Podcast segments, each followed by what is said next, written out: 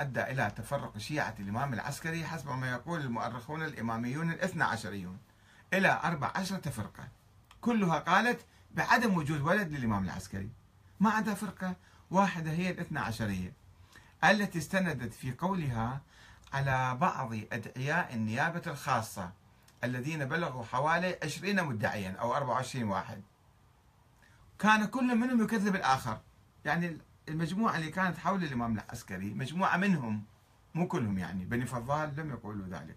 وكانوا رجال علماء في الكوفة رجال محترمون. لم يدعوا لا وجود ولد ولا النيابة ولا الوكالة ولا السفارة. مجموعة من التجار بعضهم يبيعون سمن ببغداد. العمري كان بقال يبيع سمن وكان صراف يا يجيب فلوس يودي فلوس. فقال لك خوش شغلة هذه أقول له عنده ولد موجود وإذا أحد من الشيعة يريد يجيب فلوس له خلي يعطيني اياها الي قام يأخذ فلوس باسمه يوديها للإمام ابن الإمام العسكري. فالشغلة فيها مجموعة دعوا واحد يكذب الآخر. واحد يكذب الآخر 24 واحد. إحنا جماعتنا يؤمنون بأربعة. النميرية يؤمنون بأربعة آخرين آخرين كذا كذا يؤمنون. وكل واحد يكذب الآخر. لا أنت مو نائب أنت كذاب أنت الدجال لعنك الله. وكذا. واحد يلعن الآخر. كان كل منهم يكذب الآخر ويدعي النيابة الخاصة له. وهذا ما دفعنا للتشكيك بصدقهم جميعا. إذا كلهم كان واحد يكذب الثاني فكلهم قد يكونوا كذابين. شيء معقول أن إحنا نشكك بهم كلهم. كلهم كذابين. وخاصة عندهم مصلحة. وأن قولهم خصوصا وأن قولهم يخالف الظاهر أولا والمعروف من حياة الإمام العسكري وهو حجة شرعية وقانونية. الظاهر حجة شرعية وقانونية. الآن كل المحاكم تأخذ بالظاهر والقانون الإسلامي يأخذ بالظاهر والظاهر ما عنده أولاد فلا يجوز إحنا نقول شيئا خلاف الظاهر. هذا أولا. ولا يجوز رفع اليد عن الظاهر إلا بدليل علمي وشرعي قوي. اسأل العلماء اسأل المراجع. واحد توفى ما عنده أولاد. هل يجوز أن ننسب له ولدا في السر؟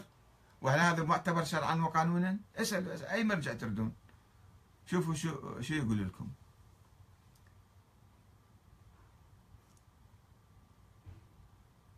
وهو حجة شرعية قانونية. ولا يجوز رفع اليد عنها إلا بدليل علمي وشرعي قوي حتى تثبت. إذا جاء واحد قال أنا ابن فلان نسوي له دي إن اي الآن حتى نثبت أنه ابنه ولا مو ابنه.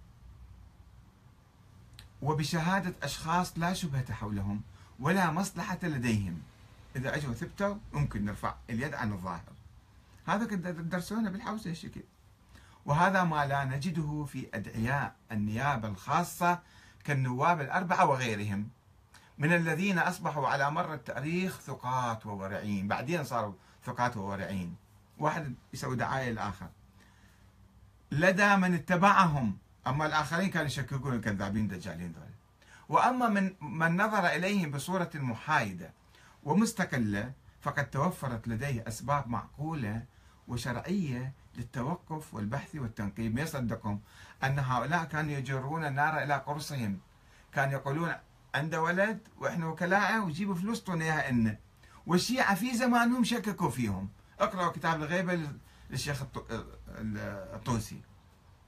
يقول الشيعة اجوا كانوا يشككون أنتم منو صدق كذب كيف وين تودون فلوس؟ هل موجود أحد يعني أنتم يعني تدعون النيابة عنه؟